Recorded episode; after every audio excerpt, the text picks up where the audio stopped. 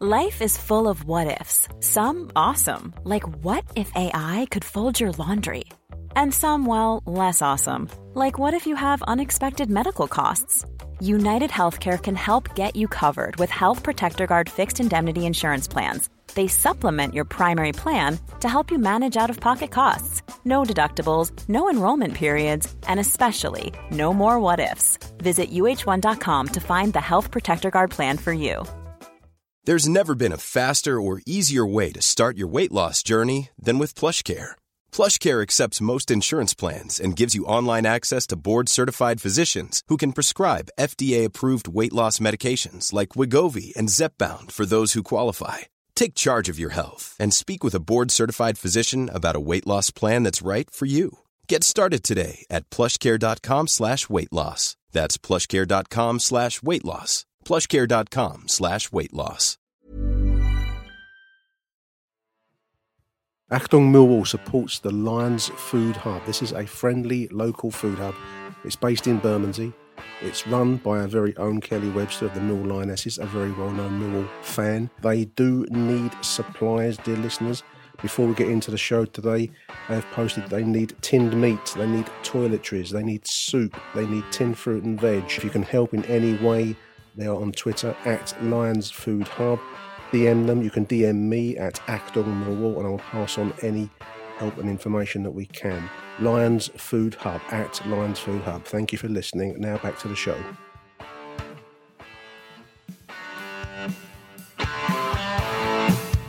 You're listening to Achtung Millwall, broadcasting from the beautiful South Bermondsey. Accept no substitute.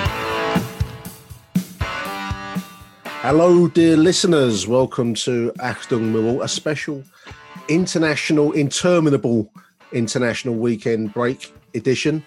Joining me, who else do you want on such a, a show other than the man himself, Mr. Harry Warren? Welcome to the show, H. You're right, Nick. Thanks for having me. You've been out running, mate. How's your personal best time going? How's, how's it Uh, going? so I just shaved three minutes off my 10k, so I've, I've done my 10k and my 5k personal best in the last seven days. So, well, um, yeah.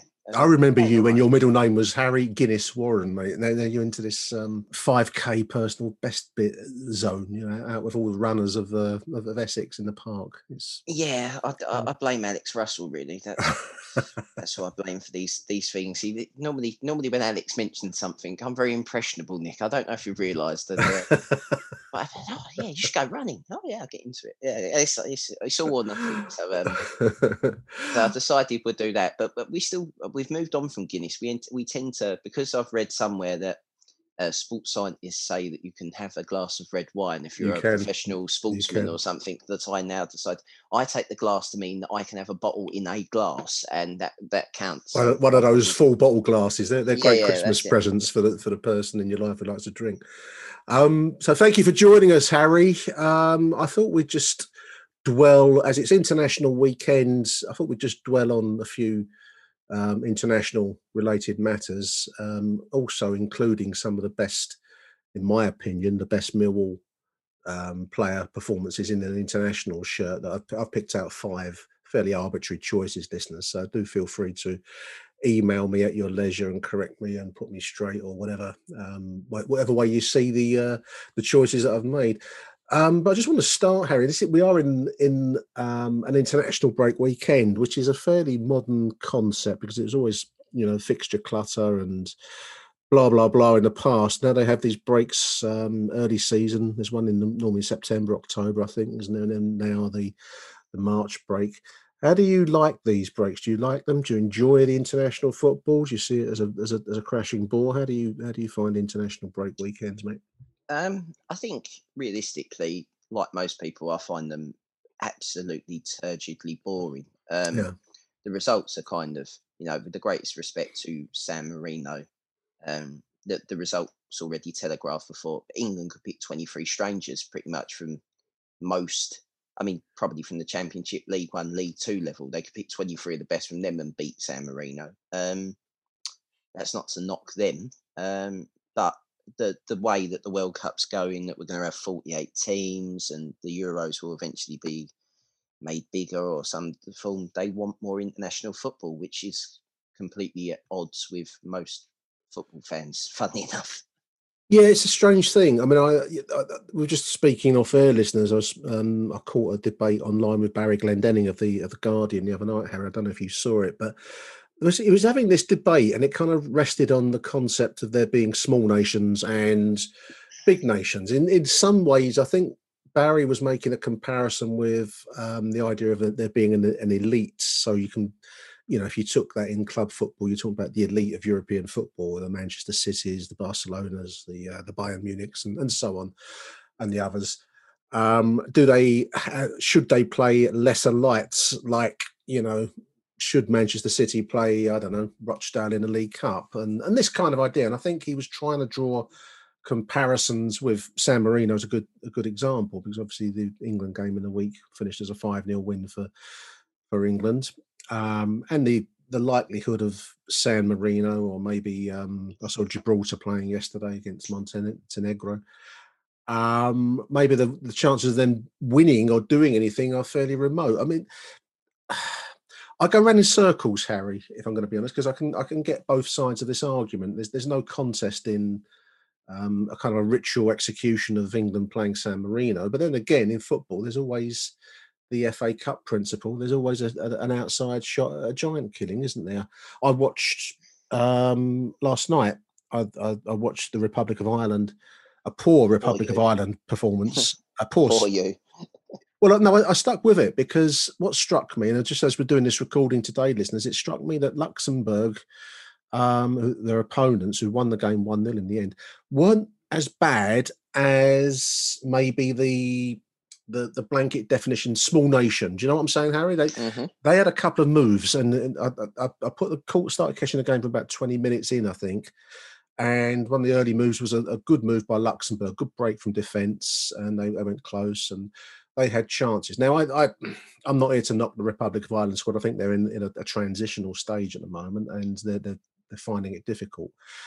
But there's a nation that has played to a fairly high level the Republic of Ireland I'm talking about, in the past they've achieved. They got into World Cups under under Jack Charlton, and at the moment they're struggling. So, you know, the the, the idea that Luxembourg shouldn't take the field against um, one of the bigger nations in in, in football terms in, in, in Europe, in Ireland, strikes me as a bit um, what's the word? Um, they have every right to be on the same yes. pitch. In fact, they won the game. They proved their right last night. You know. Yeah, I think I think um, I mean I'd say about the Republic of Ireland is they decided to get rid of Mick McCarthy, which is always the harbinger of doom for any any professional football outfit. I mean, what you got? Uh, left Ipswich, they got relegated. Left Wolves, they got relegated. Left yeah. the Republic of Ireland, they haven't won a game since he left. Um, and now it's doing really well at Cardiff. Um, but that's Mick aside. I think they the idea for me is that you know these elite nations. There's probably what the top ten around the world you know, arguably depending on squads, the FIFA rankings, whatever. I don't well, they would be they the, the, World Cup winning nations of the past. Yeah, well. I mean, Argentina are, without Messi a, a, dog awful. I'll be totally honest. Um, at the moment, I at mean, the moment, which is the thing with international football is you are the that's the that's the lock in there in a nutshell is that you are judged on the best players in your nation at one particular time. Now, I'd say within a four year cycle, you probably have one or two uh, changes normally on on a good cycle. On a bad cycle, you could have all the players come to the same age and have a completely new eleven. Yeah, you, uh, you know, looking at it sensibly, the last four of the World Cup from from uh, four years ago or three years ago, you know, do they need to really qualify? Do they need to qualify again? Should that should that now, if we've got forty eight teams in there, do England, France, Belgium, and Croatia need to qualify again? Should they be asked to qualify? Is there a reason for them to qualify? No, is it should they be the globe trotting nations to give San Marino their run out against them in a non competitive friendly? So they still get the idea of playing England and France and Belgium yeah. and, and, and all these others. I think that's more the model that we'll end up going to because generally, I think you know, you'll earn more money out of England being free to play a friendly against Brazil, for instance, than England playing a a competitive game against San Marino. I know which one I'd rather pay money to go and see at the ground and, and Oh, what absolutely. companies would think. So Yeah, it will follow the money, Nick. So presumably I'll, my my premonition will be correct. we'll see. I mean, I think you're right. Um, I mean, the, the fundamental point of any sport, any any football being the major sport that we all follow, is that any match, any any point of, of contest must be that, and there must be there must be something at stake for me, and there should be a, a, a- reasonable balance of, of strength on both sides. You know, now obviously, you know, you can't always achieve that, and there is there is always a place for England to play San Marino, in my opinion, but it's probably just not as often as the the schedule seems to produce at the moment because it's all being pumped up to this mega level where you've got to have massive contests and massive competitions, and I'm not sure that we've gained much by by that. Um, I am old enough, Harry, to remember the 1970 World Cup with just 16 teams in it, four groups of four, and that's still remembered as a classic. And I think it was it's that concentration of talent that um, goes missing a little bit when you have these these widespread. You know, they're talking about expanding the World Cup to 38 teams. I think uh, in future competition, it just it just creates loads of um, loads of mediocrity at the early stages. I'll put it. I'll put it to people. I mean, I don't know. How, I don't know how many people have Sky Sports that listen to this. I, I'm lucky enough to have that. Um, and you'll sit there on a Sunday, so I get treated to the draw machines that are Millwall Football Club on on a Saturday, and um, I, I didn't really miss them yesterday. I'll be totally honest, but that, that's another thing. Um, but you'll sit there and I'll watch five games on Sunday. Five games. You know, Well, you'll sit there over a weekend. And by the fifth game, I can't remember necessarily what happened in the third game or the second game. You'll you'll remember what happened in the game that had the most drama or the incident or, or whatever at the weekend. But I don't think the kids watch football like that. You know, I, I think people who work in football or whatever will watch every game and uh, Yeah, and so on yeah. and so forth for for a variety of reasons and football lovers of a certain vintage um, which I'll put myself into but the kids will watch match of the day and watch the highlights package it will take them nine minutes to have five games of football condensed into nine minutes of action on YouTube or or a 60 minute match of the day two program of a Sunday evening um you know but But but social media still- world, Harry. yeah, but the game still happened. I don't understand. There's a there's a weird parallel where the kids, uh, you know, the, the the football authorities seem to want a pander to this this demand for games, without really realizing there's not really a demand for games. There's just demand for for action to be cut down into. into TikTok minutes. Yes, right. absolutely. No, um, you're right. Um, I think it's the way of the world. I mean, we can we can rail against it. Um, whether the FA are correct, or the UEFA and FIFA, they're all, they're all in this um, cartel together. And I use that word quite uh, quite deliberately. Um, you know, this this is the this is the way that the the, the world is going, um, for better or for probably for for for worse, as I might see it. But then Is I this come about to be the FA bashing section? a Yeah. different era. No, I'll, well, I'll, not- I'll not ring the bell. I mean, the, whoever runs non-league that's fining Dulwich Hamlet for not fulfilling their games whilst Yeah. the global pandemic is on is a and well, the FA are the custodians of the game in this Well, they country. find a load of. I mean, veered wildly off subject, but let's go with it. Um, the non. This is the National League teams that were struggling to play, or there was they, the, the pandemic was striking. They couldn't field teams, or there was a. There was also um, no clear guidance from government about whether games could proceed or should proceed or not.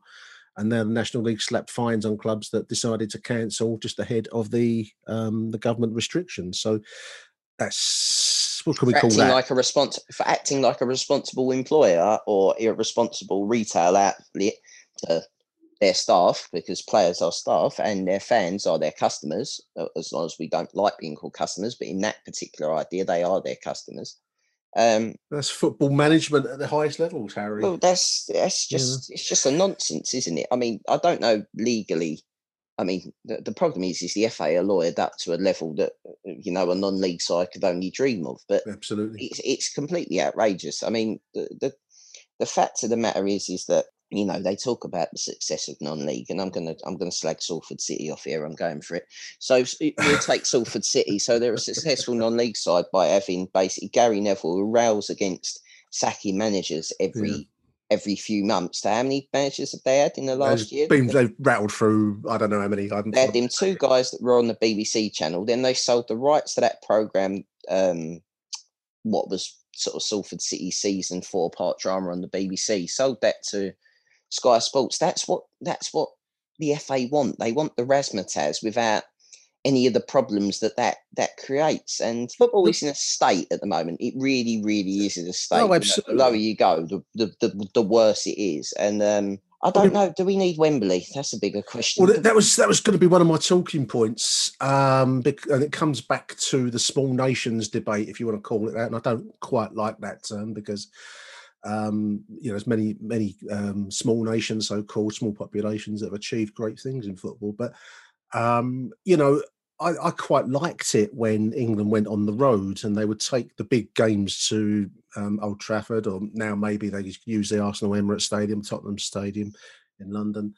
Um, you know, you've, we're not short of top. cancel our stadium as well. They should probably use because we're still paying for it. Well, to be fair, I mean, you know, if, if excluding its its origins and all the rest of it, I mean, that's that's a in any other nation in the world, the the Olympic Stadium, London Stadium, whatever you want to call it, Council House Stadium, um, that would be the centerpiece of that country's sporting infrastructure. We we're lucky in this country, in London particularly, that we've got stadiums we're dripping in them, aren't we? I mean, yeah, you've got Arsenal, you've got Tottenham, you've got the the Olympic Stadium, and then in the second rank, if you want to call it that, you've got Chelsea, you've got um, you know, you, you've got you've got the Den.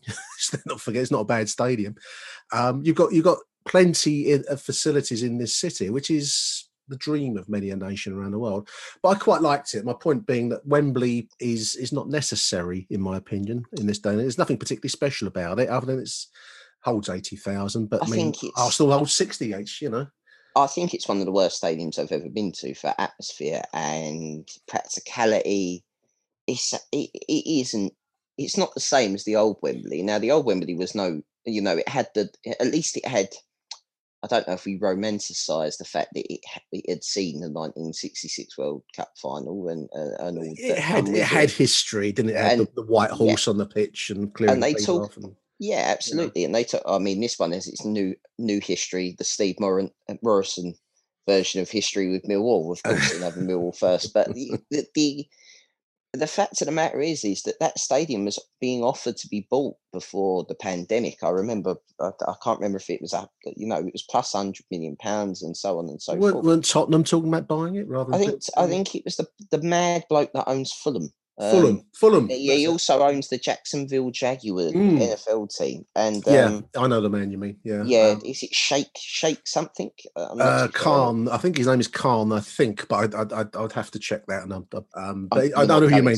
Yeah, Yeah, yeah, you know, everyone knows. Hopefully, everyone knows what I mean. But he he was talking about buying it because the the idea of the NFL is to have a side in London because they Yeah. are fed up of paying to come here. I mean, they've now what do they have now? Four in normal times they would have four regular season games here. Yeah. Um, two at uh, Tottenham Stadium and two at um two at Wembley. Uh, I think their idea is to have a side here and and bring it on the road as a road show.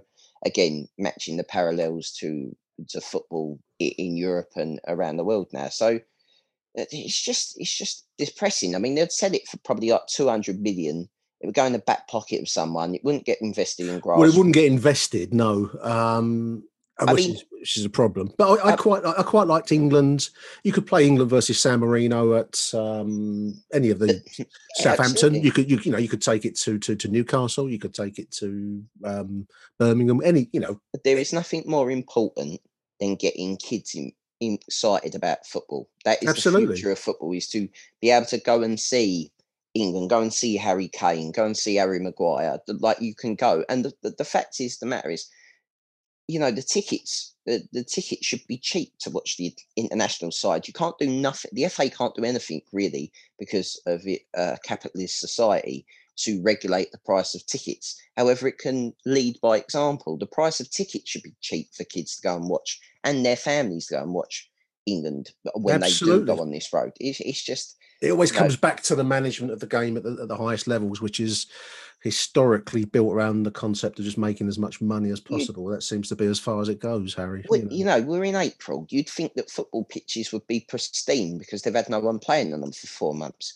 no one on for- maintaining them either. Yeah. But that's it. That's it. But you've got these councils that pay, you know, you pay your council tax and, and so mm-hmm. on and mm-hmm. so forth. And don't know, start me on Newham and potholes in road. Oh, that's, that's going to be another another is, podcast, mate. I think we've veered wildly off subject. Then we're veering. I'm going I'm going to take a little bit of a break there, Harry, because we veered wildly off subject. We're going to come back after the break with our thoughts on Millwall's glittering international uh, array of talent over time. You're listening to Achtung Millwall. Welcome back to the show, dear listeners. Talk to Harry about um, an international break. We've veered off the off subject there a little bit, but I wanted to mention before we start, Harry, um, the legend that is Nadjim Abdou, Jimmy Abdou, um, who earlier this week led, still playing at the age of 36. He plays in France and Martigues, on the southern French side, and he's led the Comoros Islands to their first ever Cap, uh, African Cup of Nations finals uh, next year.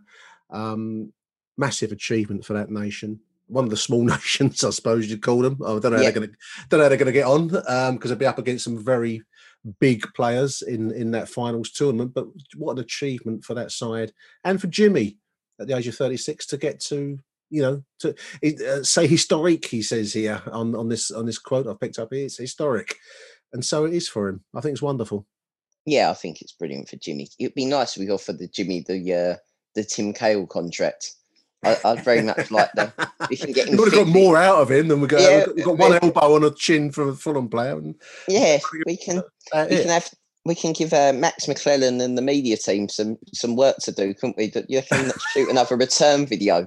Just Jimmy just playing the the, uh, the goal at Leeds on the loop. Anyway, um, well done, Jimmy Abdou. Well done, the Comorosians, if that's the, the correct term. Um, and I think we'll all be following. I think they're a poor. I think they're a poorer nation as well. So if you are into buying football shirts, if you can get your hand on them, I think they'd be very, very um, grateful for that. Yeah, it'll be wonderful to see them do well, and um, you know, let's let's fingers crossed for for uh, Jimmy um, in those finals. Um, so I wanted to dwell, if we may, Harry, on Millwall's internationals over the years. Um, we do have quite a large number of internationals, actually. It's quite strange. I just sent a link to the wonderful Millwall History website, listeners. If you go on that website, millhistory.org.uk, it's a wonderful repository of knowledge.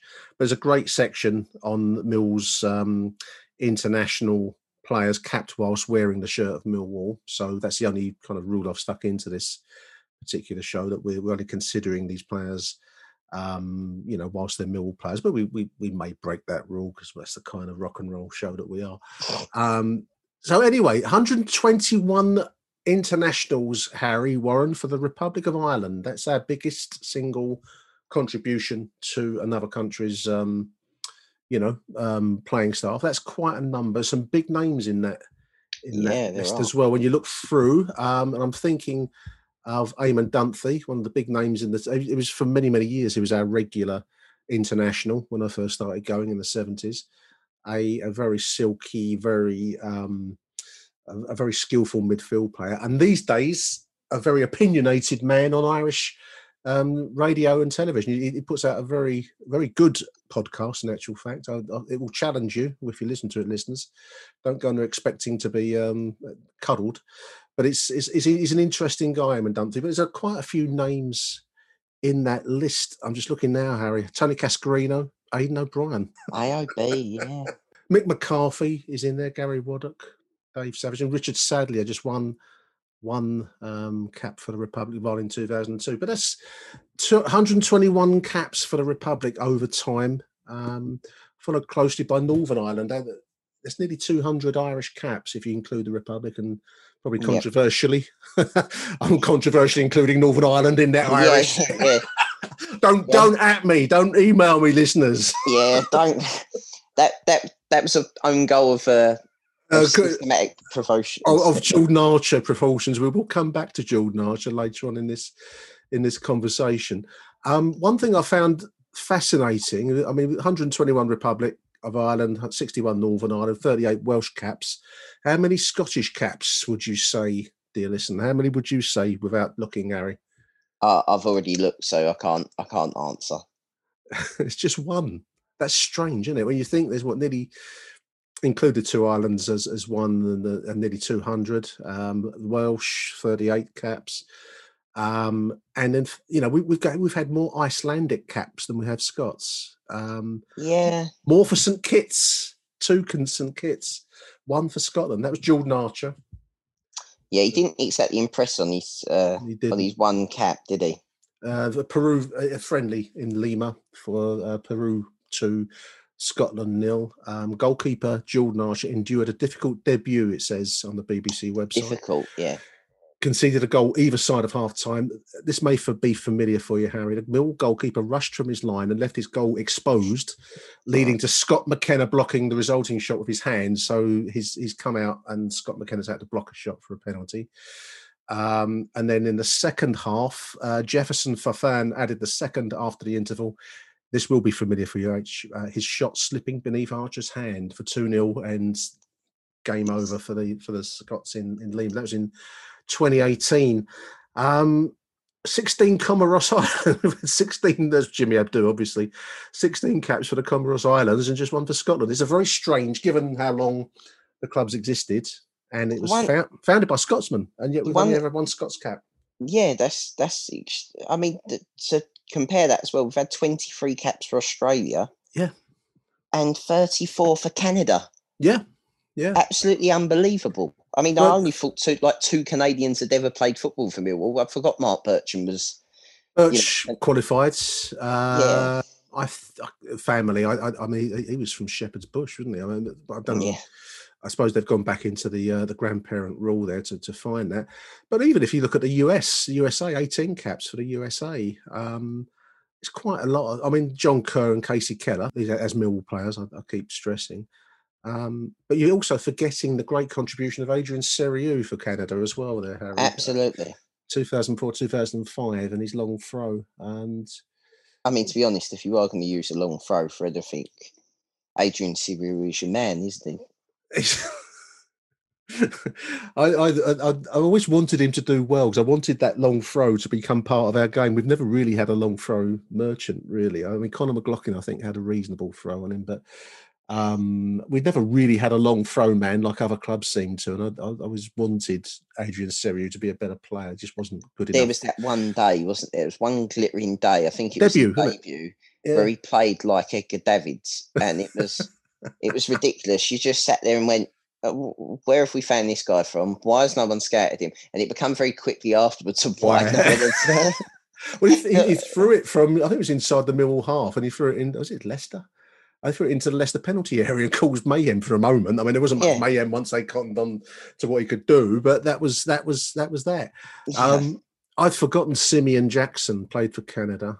Um, I'd forgotten Simeon Jackson even existed, let alone played for Canada. and Chris Twardek, there's a name as well. Yeah. like two caps for Canada. But it's interesting. I mean, you know, just the the um the contrast.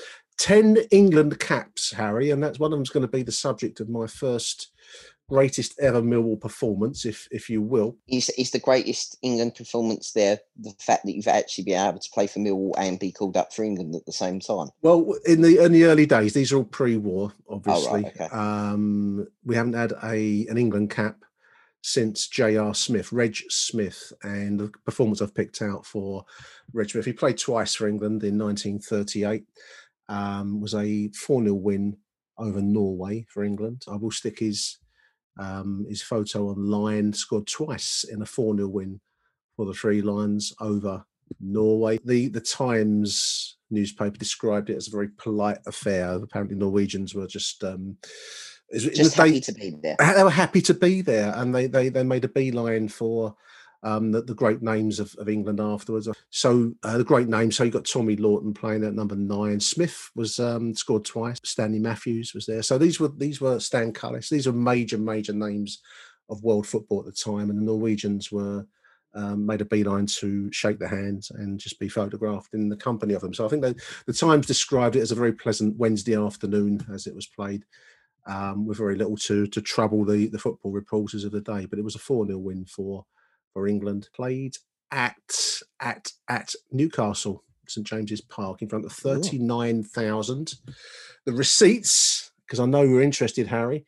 were two thousand four hundred and sixteen pounds, nineteen shillings exactly.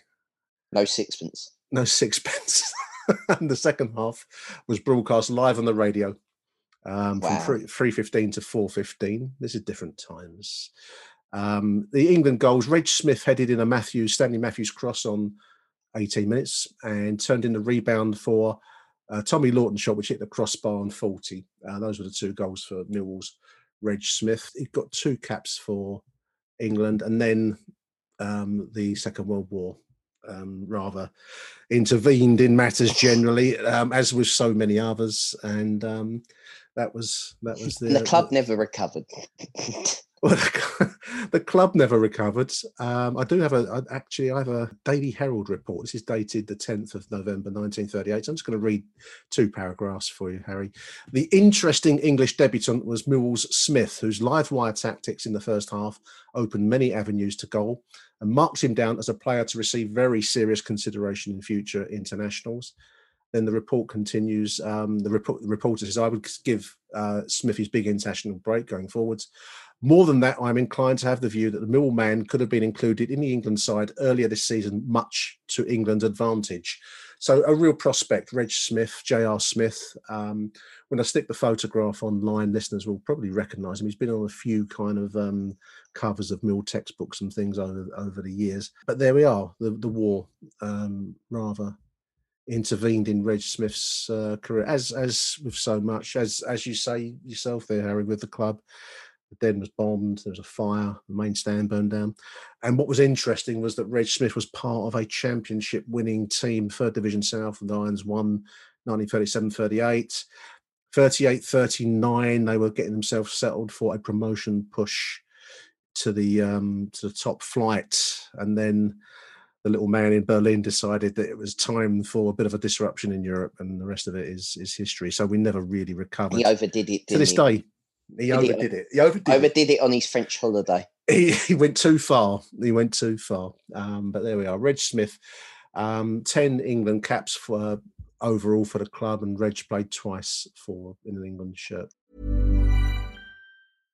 How would you like to look five years younger? In a clinical study, people that had volume added with Juvederm Voluma XC in the cheeks perceived themselves as looking five years younger at six months after treatment. Look younger, feel like you. Add volume for lift and contour in the cheeks with Juvederm Voluma XC. Reverse signs of aging by adding volume to smooth laugh lines with Juvederm Vollure XC. For important safety information and to find a licensed specialist, visit juvederm.com. That's J U V E D E R M.com. Not for people with severe allergic reactions, allergies to lidocaine, or the proteins used in Juvederm. Common side effects include injection site redness, swelling, pain, tenderness, firmness, lumps, bumps, bruising, discoloration, or itching. There's a risk of unintentional injection into a blood vessel, which can cause vision abnormalities, blindness, stroke, temporary scabs, or scarring. Talk to a licensed specialist to find out if it's right for you.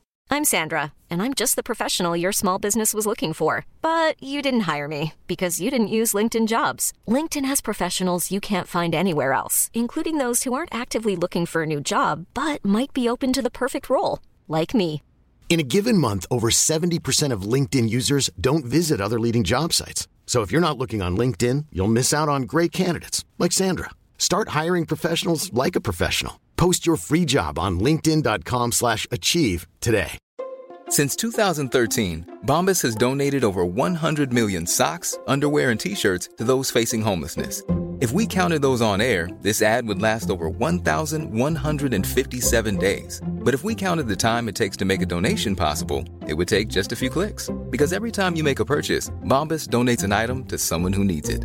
Go to bombas.com slash ACAST and use code ACAST for 20% off your first purchase. That's bombas.com slash ACAST, code ACAST.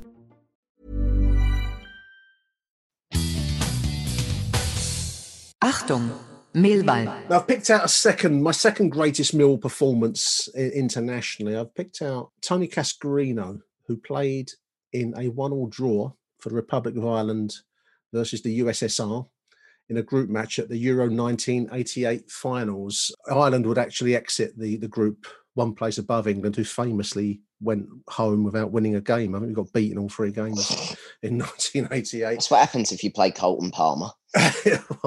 there we are. Um, this was this was um, under Bobby, Bobby Robson at the time. Cascarino was playing for the Republic of Ireland, and I thought he'd scored, but it was actually Ronnie Whelan who'd scored. He's wrongly listed on the Millwall history website as scoring, but that was actually oh. Whelan. It's described here in the um, this is the Irish Irish Independent, I think.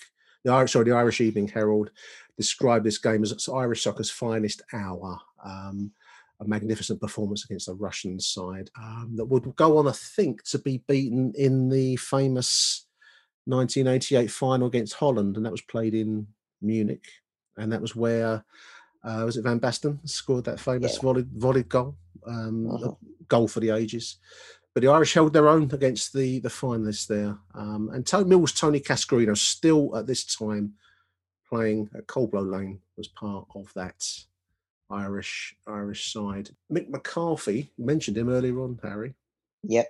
He's my third choice. He's my third choice. I've tried to pick games and situations that, that have a mill player um, featured at the highest level possible. So hence Reg Smith playing for England and scoring. Um, obviously, in those days, England didn't take uh-huh. part in World Cups.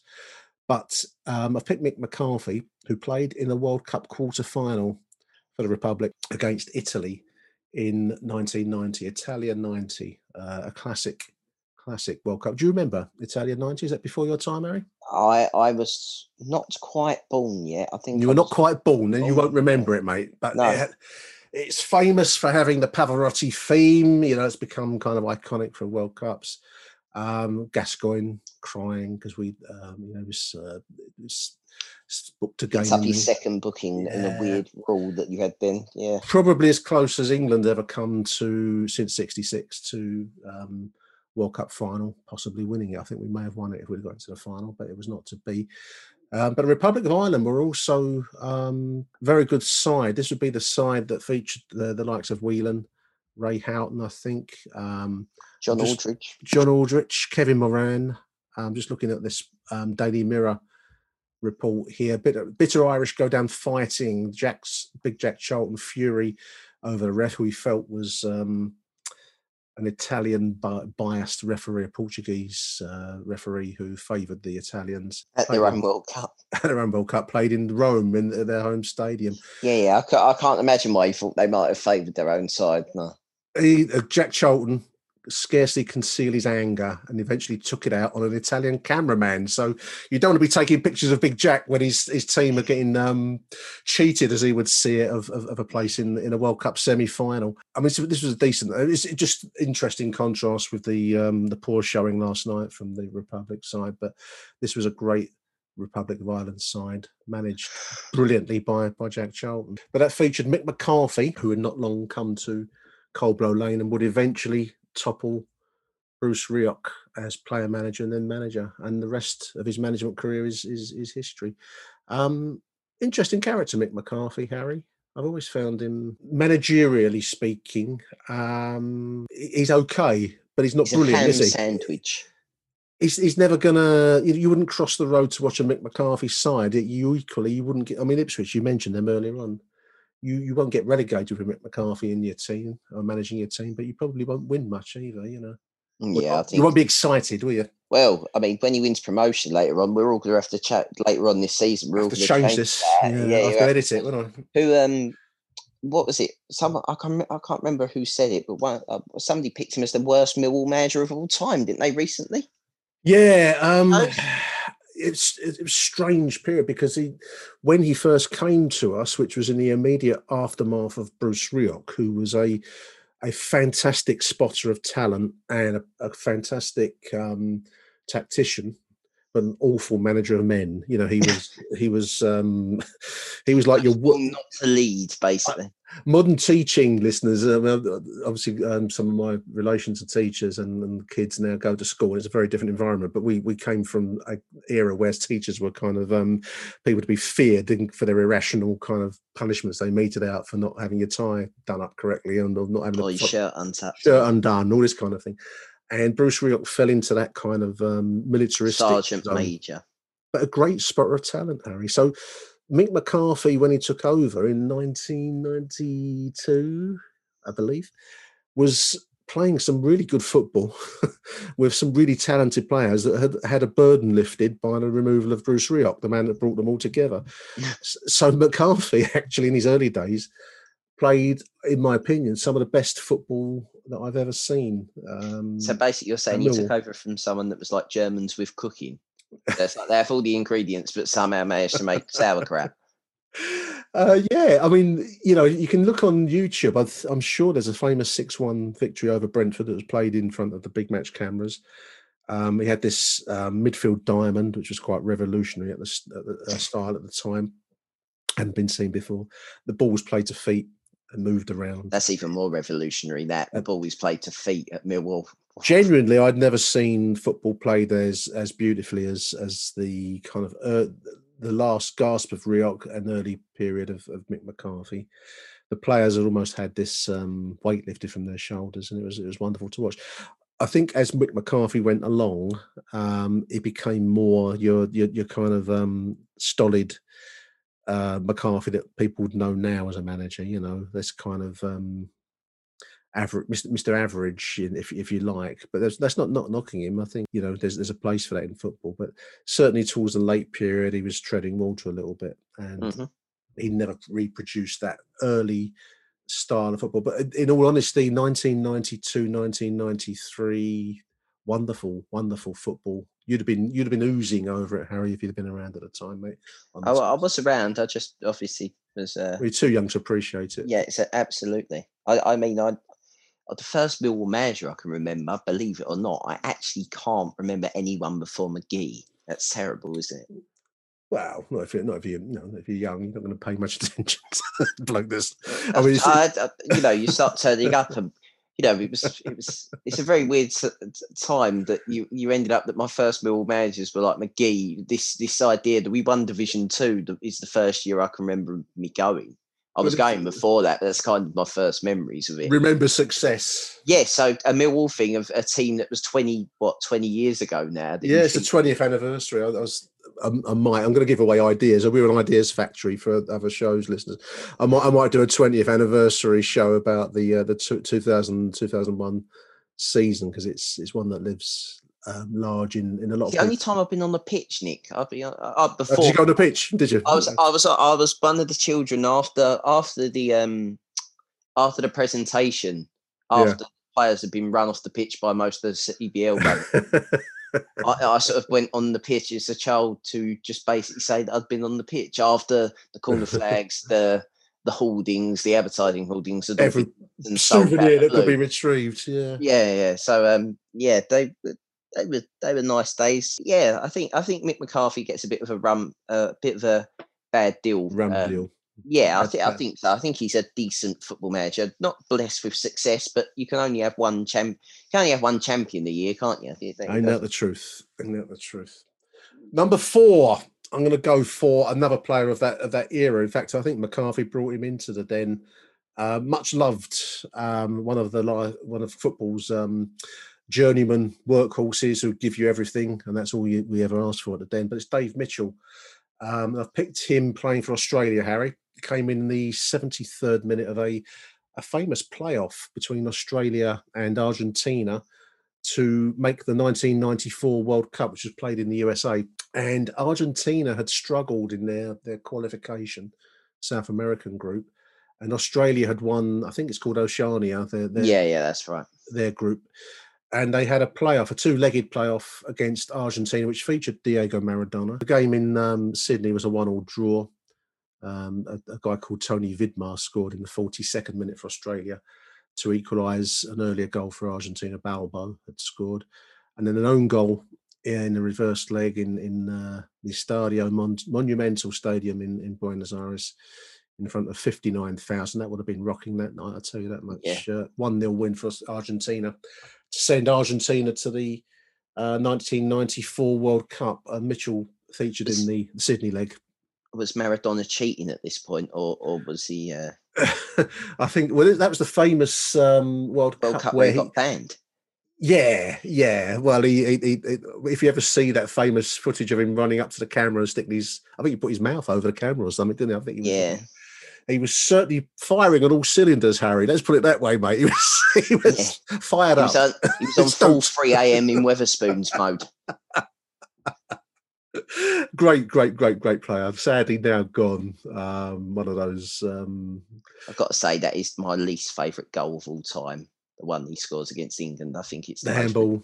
Yeah. No, no, the, the one after the handball. Oh, think- the, the, classic. The, the I one- think it's the most ridiculously overrated goal of all time from Do a you? defensive standpoint. Someone should kick him about 40. I know they attempt to kick him, but they attempt to kick him far too late. The one who's on the halfway line when he picks it up, just just crunch him. Just just Well, wasn't him. that Robbie Ryan's tactic against Cristiano Ronaldo to No, kick? that but that- he couldn't get near him. That was that is a swinging doors moment of the last 15 years of football. That is right there. If Kevin Muscat is fit, Cristiano Ronaldo would not have been Cristiano Ronaldo because there No, is no, the first step over would have been interesting. Let's put it that way. he, would, he would have found some method of uh, causing him harm. So there we are. Anyway, Dave Mitchell, um, great, great um, workman-like player for the Lions in the in the early part of the 1990s. Played in that Australia Argentina two-legged playoff, which Argentina would win it two one on aggregate and, and progress to the uh, 94 World Cup in, in the USA. My final choice, Harry, and I'm open to I'm open to to to to, to suggestions and alternatives on these. Listeners, do let me know what you think. But I've gone for Kasey Keller, um, great goalkeeper, wonderful goalkeeper. We used to have this kind of um, US 80s heavy rock mullet before he lost it. He, he, he, he, whilst he had long hair, he, had this kind He of. um, enjoyed it whilst he had it. Yeah, he could have played him. I don't know, like a, like a backing musician for Bon Jovi's band or something like yeah, that. You yeah, know, that definitely. kind of He'd be the drummer at the back. and he do used to do this kind of gloved salute to the Cold Blow Lane in whenever he won at that um, at- in in those days at the last days of Cold Blow Lane.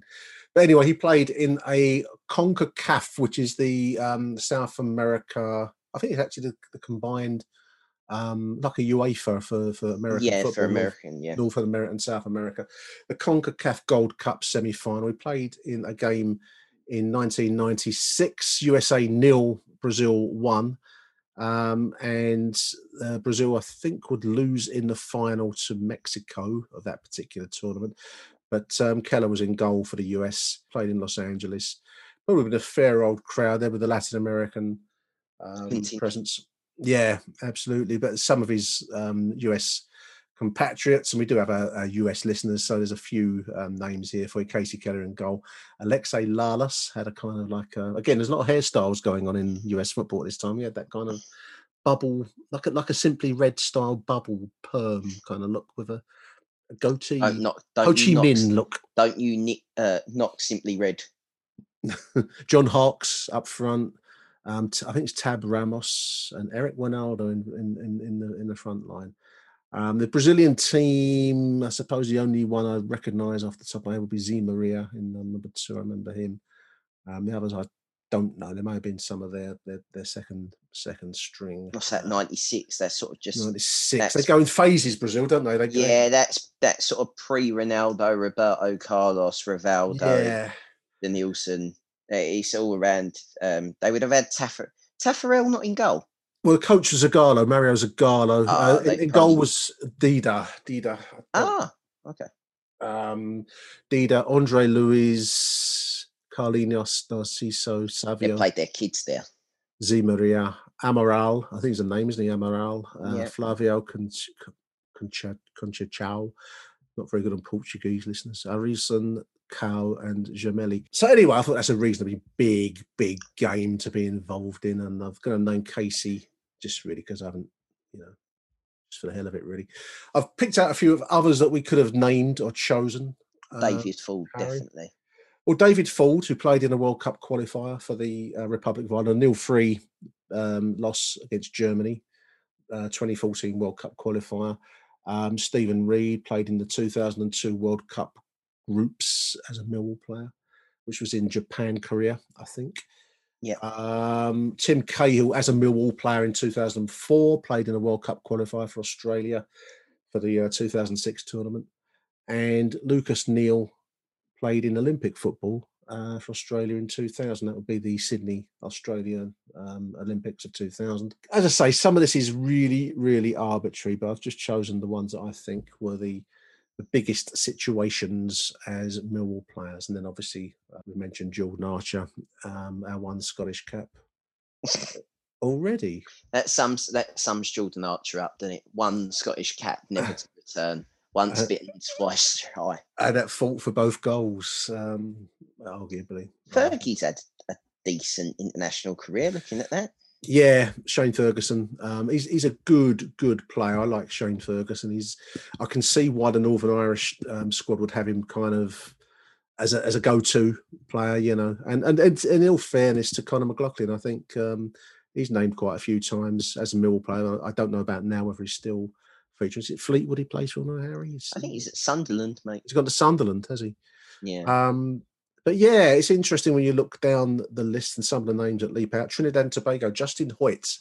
Remember Justin Oh, Hoyte? wage thief. some names I've just completely forgotten. I don't remember. Hameur Bouazza with one cap for Algeria.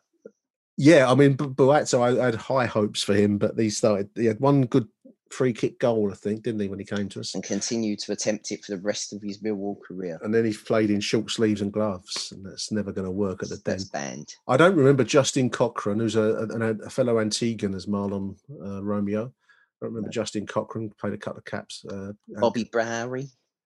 Bowry for St Kitts. He's out, and uh, as I say, we've got more St Kitts um, caps than we do for um, Scotland. Sean Cummings played for Yeah. Jamaica there in um, 2015.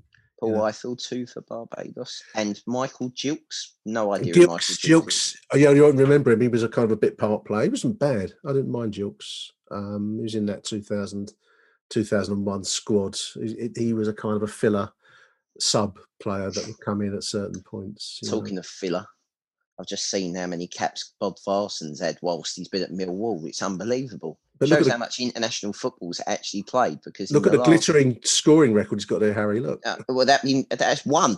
He scored one As a against Millwall player. Moldova as a Millwall player in a, a Euro 2020 qualifier. Ice, did Iceland qualify for Euro 2020? no, uh, they, they went off the boil, didn't they? they had, was it 2016? They had a really good, was it Euro Championship? Or 20 Yeah, they beat us, didn't they? Under uh, under. Roy. um, but he couldn't unlock the um, the, the very very tight um, uh, Andorran defence. He didn't get a goal against them. Nor uh, they Nor did win. They did win. He probably contributed. They beat Moldova. They They beat Moldova. He contributed by coming on probably as a 68th minute substitute. I mean, I always remember the one where England played him recently and he, he, he'd been subbed off just before they got the penalty. And I thought, if that doesn't sum up Jón Daði Böðvarsson in one sort of comical error oh man. uh, moment, You got to look. We, we have we don't have many Czech caps, but we do have one now in 2018. Harry, um, Jiri Skalak played in a in a friendly win over one a one 0 friendly win over Poland. unused subbed.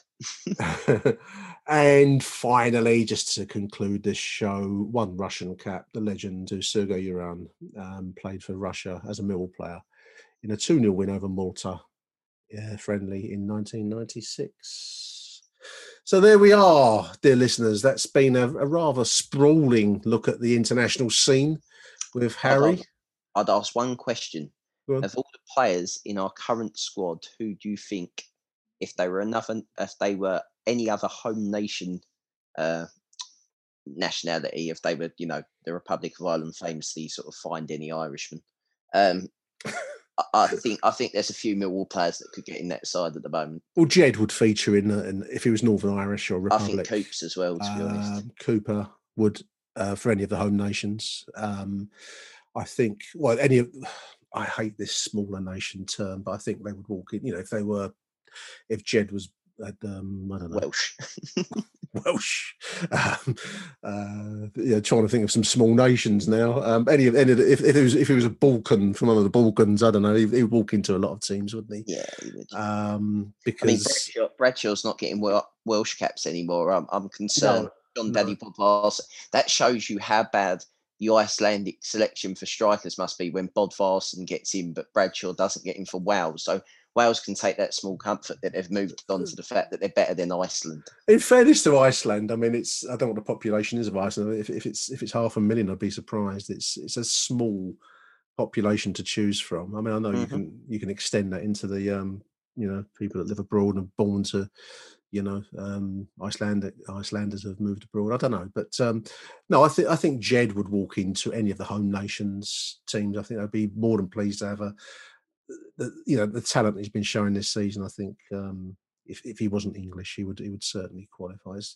That's always been Mill's problem. I think that that's why we've got so few English caps, isn't it? Because we've never really played at a, a level where our players can shine and get and get consideration. I just want to men- mention before we close, Harry, um, the England B internationals in the eighties, um, Terry Hurlock and Alan McLeary in our first division days did get chosen for England B. I don't know if they still play B internationals. I don't think they do Probably not. probably not for the fixture clutter, but we can't close any consideration of international football without mentioning Terry Hurlock and and Alan McLeary who played in the in the late eighties for England B, and probably would have um, if we'd have stayed in the first division, we would have had others. I think, but Yeah, it was never to be. Never to There be, we are. There I we want are. to um, quickly mention congratulations to to Ted Cheeseman last night in in the boxing, boxing. and uh, commiserations to Chris Kongo as well, who, uh, who lost, but uh, wore his Millwall shirt with pride out in the out in Gibraltar, which was was nice to see us on the telly uh, fighting Portsmouth, but not being. Uh, we didn't have the ticker tape of Sky News seeing a Millwall shirt being used in a fighting a fighting context. Nick, it was it was quite interesting for once to see it, but yeah. They, Well, well done, well done, Ted, and and and commiserations to Chris. Let's hope- let's hope we can uh, see some more of him going forward in the yeah, future. Ted British champ, British champion again. So Fair play, fair play. Big thank you, you Harry. Thank you for taking time out your day, mate. no worries, mate. I'll go and have a go and have a roast dinner and open a bottle of red. Nice one. Thank you to you two, dear listeners. Um, hope you've enjoyed this little filler show. We'll be back next week once the, uh, the club football returns, such as there is in these uh, strange days. So until then, dear listeners, from Harry and from myself, it's uh, Arrivederci Mill and bye for now. Thank you for listening to Achtung Millwall. If you enjoyed the show, please head over to Apple Podcasts and leave us a cheeky little review. Arrivederci Millwall. Till next time. Who do you want to watch?